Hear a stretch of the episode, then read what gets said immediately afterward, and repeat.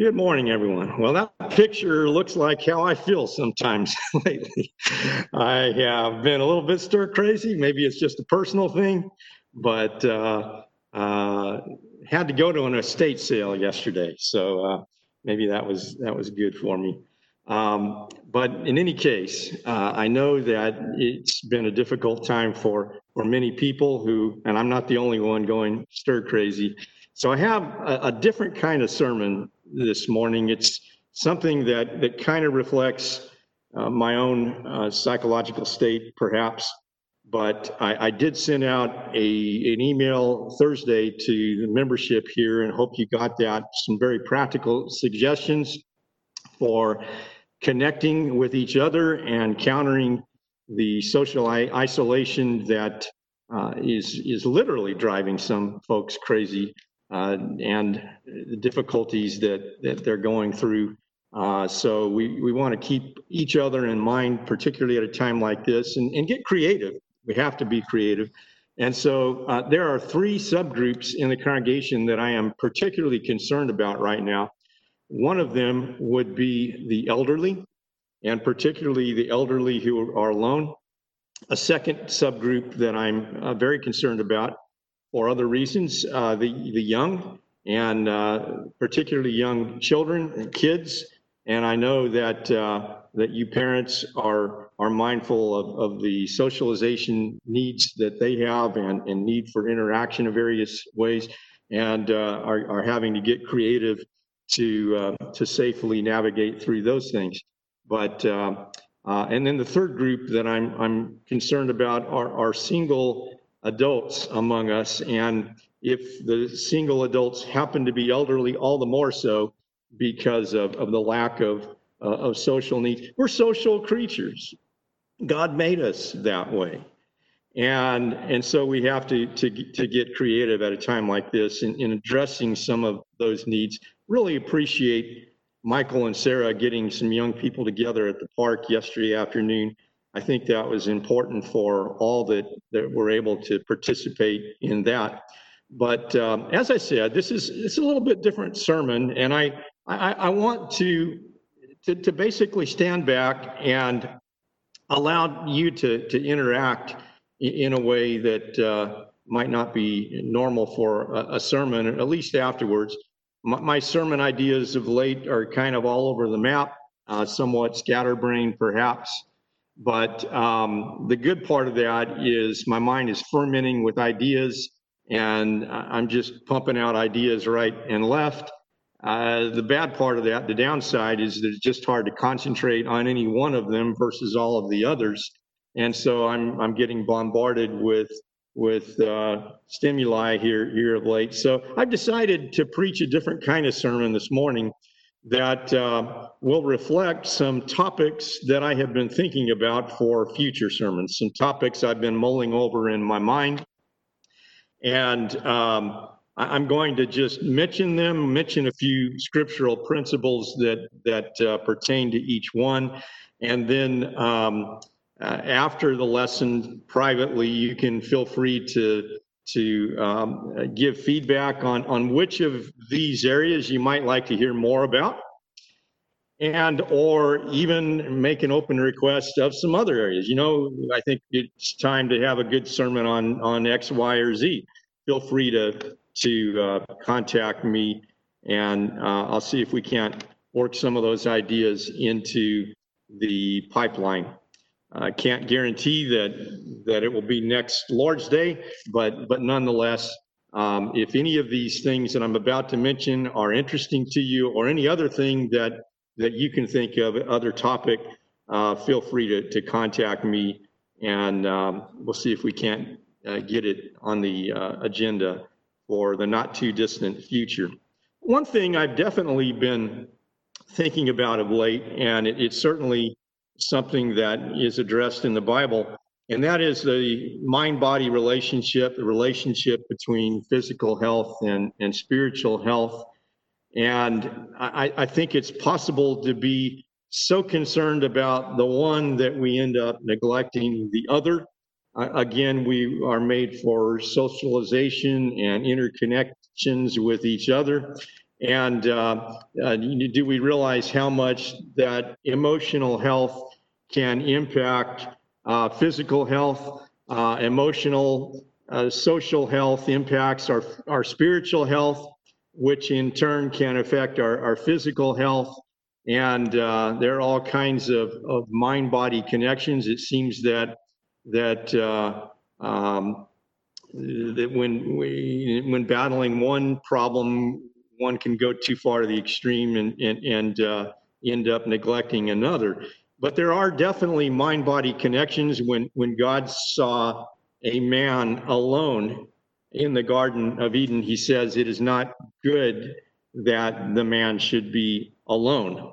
That's Genesis 2 and verse 18. We look at Elijah, one of the great characters of the Old Testament, in 1 Kings chapter 19. After the great victory he had won on Mount Carmel in 1 Kings 18, he escapes from Jezebel and eventually goes down to Mount Sinai.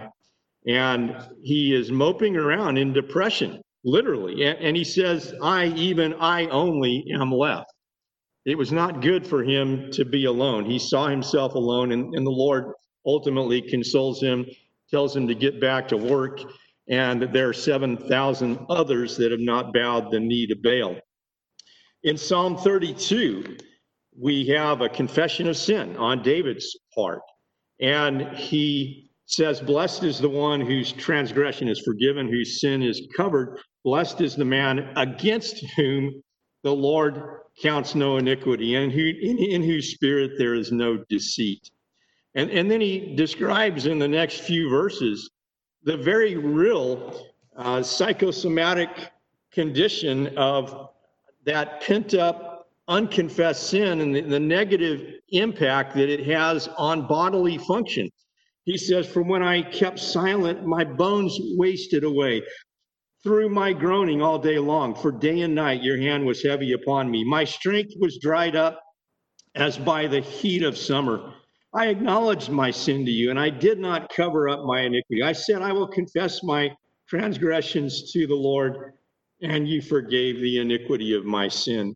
And so there was this sense of release that he was able to experience when he was finally able to deal with the thorny problem underneath the surface that was plaguing him mentally, emotionally, spiritually, and even physically, because there is a connection between all of the above.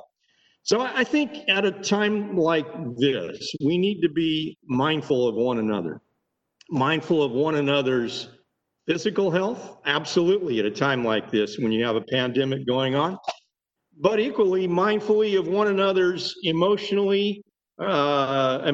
health, spiritual health, and just overall well-being. Relational well-being. That's part of being on the lookout for one another.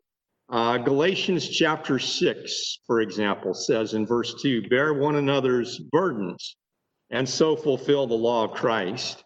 Hebrews 10:24 says, "Let us consider how to stir up one another to love and good works." 1 Thessalonians 5 and verse 11, "Therefore encourage one another and build up one another, just as you are doing." So this is one area that I've been thinking about, could preach some more lessons on, and you can let me know afterwards if this is something that you might like to hear more about. Switching gears, another topic that's been hot on my mind lately. I read an article not too long ago about, let's just, for lack of a better term, call it the walking wounded. And it spoke to the issue of first responders in our society. You've got medical personnel. You've got the folks that will respond when you call 911. You've got the fire department, police force, others that respond to situations, and there are a lot of situations going on these days. And the import of the article was that there are some very real trauma some very real trauma that first responders often have to respond to. It's not a typical job that you just leave work at the office and you go home, and there are often symptoms that are similar to PTSD, where the trauma can be so intense in dealing with certain high stress situations or certain situations where folks are trying to minister to the needs of others. I appreciate Scott's prayer last Lord's Day, where he dealt with Christians who are serving in certain capacities and are in the line of fire because of that, and have to deal with that and to pray for those folks. Certainly we want to do that. But I got to thinking when I read that article that not only are first responders physically often in the walking wounded category, but also spiritually, Christians who have structured our lives in order to be servants. When we do that, when we our whole goal in life is to serve the needs of other people, what ends up happening is we open up our lives to serve, and we often because we really care about other people, we open ourselves potentially to a world of hurt that results from that. This is a spiritual battlefield that we face on planet Earth. And sometimes we engage in self-inflicted wounds. We are our own worst enemy. When we sin, when we do stupid things, foolish things, we end up essentially shooting ourselves in the foot. But there's also such a thing as friendly fire, just as there is on physical battlefields. We can get hurt unwittingly, perhaps, by those who would otherwise be our friends, who thoughtlessly may not have antennas that are quite high enough and end up saying or doing things that end up inflicting wounds upon us. Oftentimes it's completely unintentional. Sometimes it is intentional, and may God help us when that happens. But we can be hurt because we really care, and then there are just plain old casualties that occur on the battlefield with the enemy. But whenever you care about the cause of Christ, whenever you care very deeply about the cause of Christ, sometimes the reactions that you get can be downright violent in various ways, and you have to process that. I've certainly been there. In situations where I cared so deeply and got repaid for that care with something that caused me very deep trauma in return. And I had to live with that and process that over a lengthy period of time. But that happens not only to first responders on the physical battlefield of life, but also to spiritual responders who are simply trying to serve the souls of other people.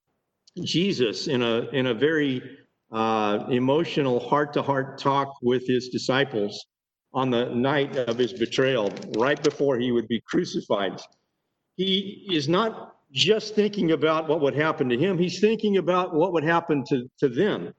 And he says in John, the 15th chapter, for example, in verse 18, "If the world hates you, know that it has hated me before it hated you.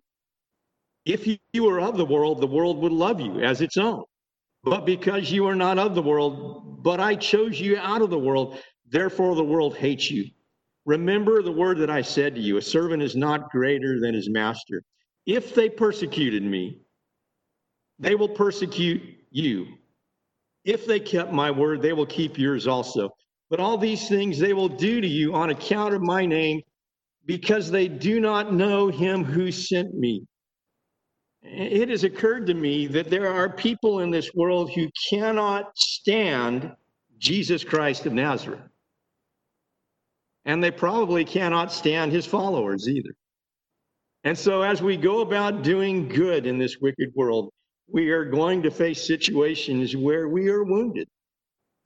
And because we are wounded, we're going to have a degree of stress and trauma and some stuff that we just have to deal with. I'm thankful that we have other Christians to help us through those times. But this is yet another area I've been thinking about and something that could possibly merit some other sermons. Now I'm going to switch gears yet again. How to be a person of influence during a crisis. Seems like we've got our hands tied in so many respects here lately. It's brought opportunities to do some good, particularly to do some good online. But how do you become a person of influence during a crisis when people are not interacting in times of like in times of normalcy? How do you influence people when there are so many doors that are closed to us? That is the question. And again, I've been thinking about this in light of the fact that I don't think the stay-at-home shift is going away anytime soon. In fact, I believe there are some trends in recent months that are going to become a kind of a permanent part of the American landscape. You'll have, for example, more and more people working from home and businesses investing less money into physical brick and mortar office space. That'll in turn affect businesses who thrive based on brick and mortar presence to service workers who work away from home in an office environment. And so this, in fact, you will have a trend, I think, of folks who are moving away from areas like this that might cost a little more or a lot to go to cheaper areas of the country if they're able to work remotely. So a lot of things are going to change as a consequence of trends that are coming to a head, if you will, during this time. And our models of how to share the faith must change as well during such a time as this. It's not that, the typical evangelistic approaches will not work quite as well in a time when you're not able to interact with people exactly like we used to be able to interact. And again, I think some of that will bring at least semi-permanent changes in American society. Hopefully we'll get back to a degree of normal before too long, but nonetheless, our outreach efforts will increase online simply because of the nature of the beast, the nature of the case, and our personal touches will take on new importance, but we'll have to get creative in how to be personal even. And there are many, again, ideas that I've been chewing on in my own brain in this regard. I'm reminded of Galatians chapter 6, verses 9 and 10. It says, "Let us not grow weary of doing good, for in due season we will reap if we do not give up. So then, as we have opportunity, let us do good to everyone, and especially to those of the household of faith." Read just a moment ago in your hearing was the scripture reading of Romans 12, 9 through 13. Very important in terms of just human relations 101.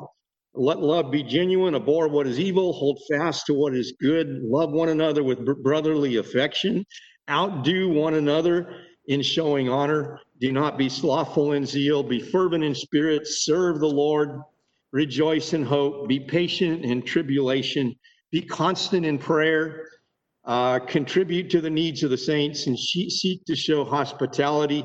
Verse 15 says, "Rejoice with those who rejoice, weep with those who weep." And so you have this little thing in the Bible that we call the golden rule, Matthew 6 or 7:12 and Luke 6:31, of doing unto others as you would have them do unto you. And so I really believe that becoming a person of influence and being a person of influence at a time like this presents special challenges. But whenever you can think outside the box and throw in personal touches It's doubly important, in fact, exponentially important, if we can become more personal in how we are able to touch the lives of others at such a time as this. There is an investment newsletter that I get that is written by Whitney Chilson, and he had a little excerpt the other day that reminded me of the old book by Dale Carnegie, How to Win Friends and Influence People.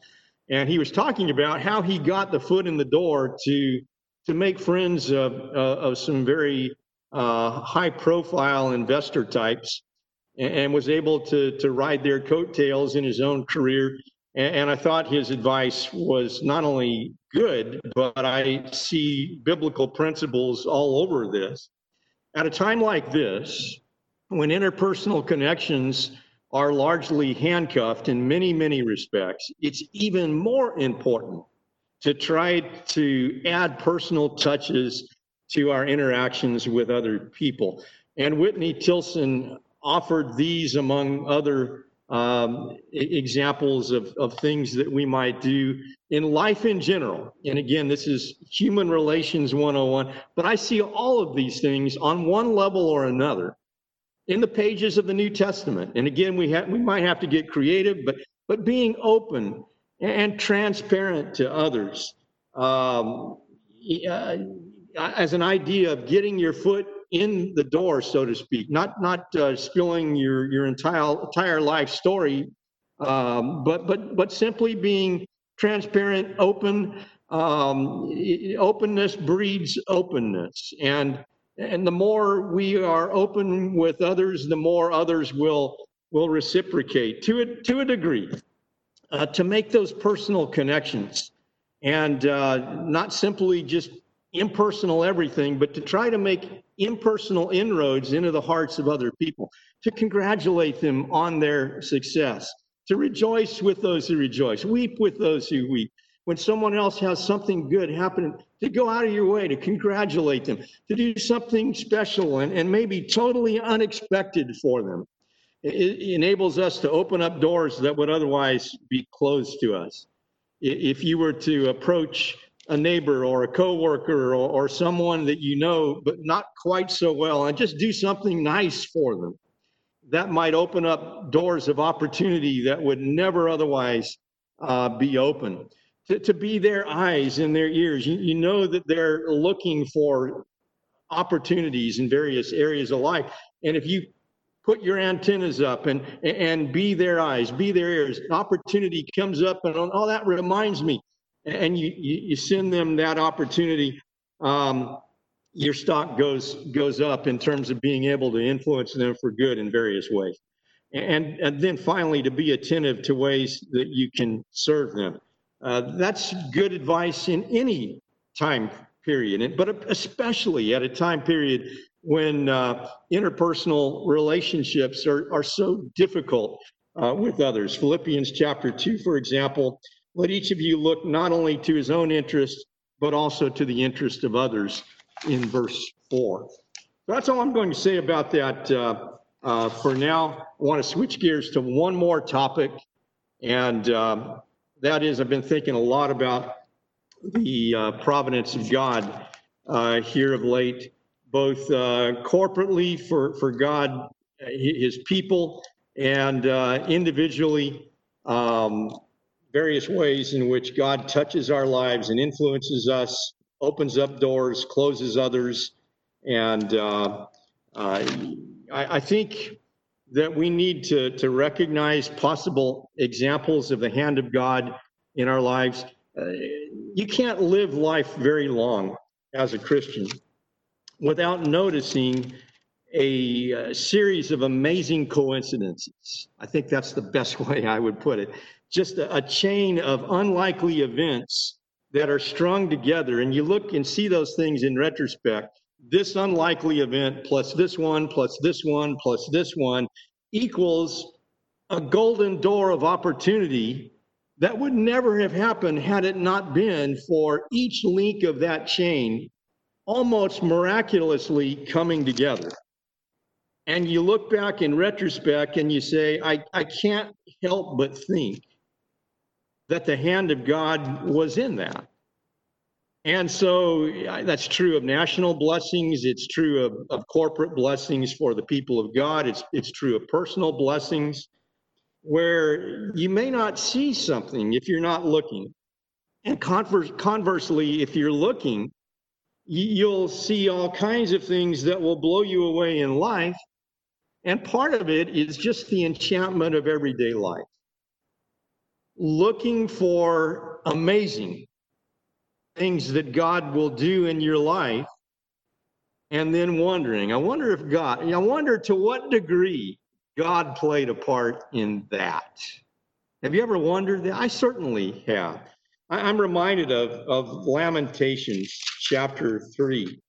Lamentations chapter 3, 22 through 24. The steadfast love of the Lord never ceases. His mercies never come to an end.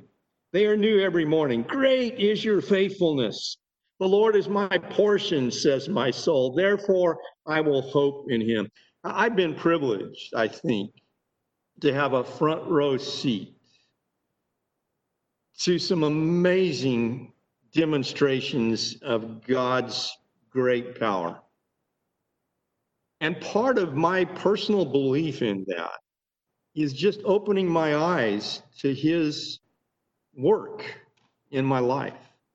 And I believe all of us, if we just open up our eyes to the role that God plays in powerfully working in our lives, of being the right person in the right place at the right time, when God does something amazing at the precise moment to enable you to meet someone else's need, or to serve him, or to have good fortune to be a tool of God at a time in which he providentially just slams open a door.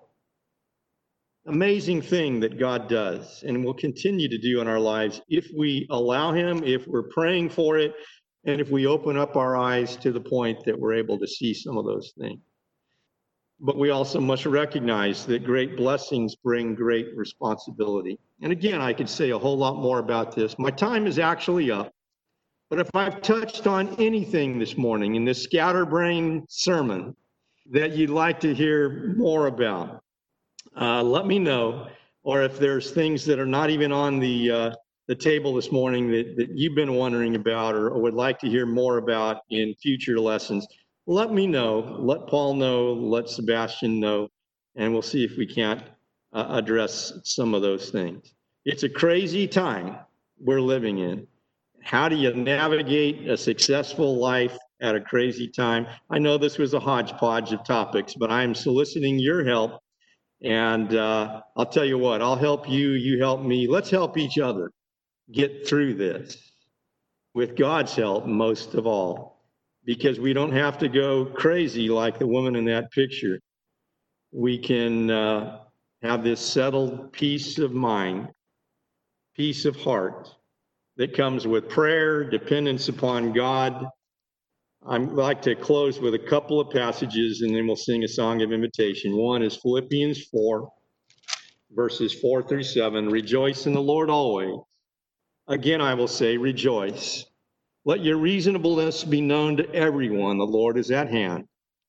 Do not be anxious about anything, but in everything, by prayer and supplication, with thanksgiving, let your requests be made known to God, and the peace of God, which surpasses all understanding, will guard your hearts and your minds in Christ Jesus. The other night we were studying with Cambees, and we were in John, the 16th chapter, and you have chapters 14, 15, and 16 where Jesus is talking intimately with these apostles. And then the very last verse of the whole section, John 16 and verse 33, Jesus says this, I said these things to you, that in me you may have peace. In the world you will have tribulation, but take heart. I have overcome the world. What a great thought for all of us to think about, that we have a Savior who has not only overcome the world, he is willing to share the fruits and the blessings of all of that with each one of us. If we take advantage of him and the salvation that he offers to each of us. Let's sing a song of invitation.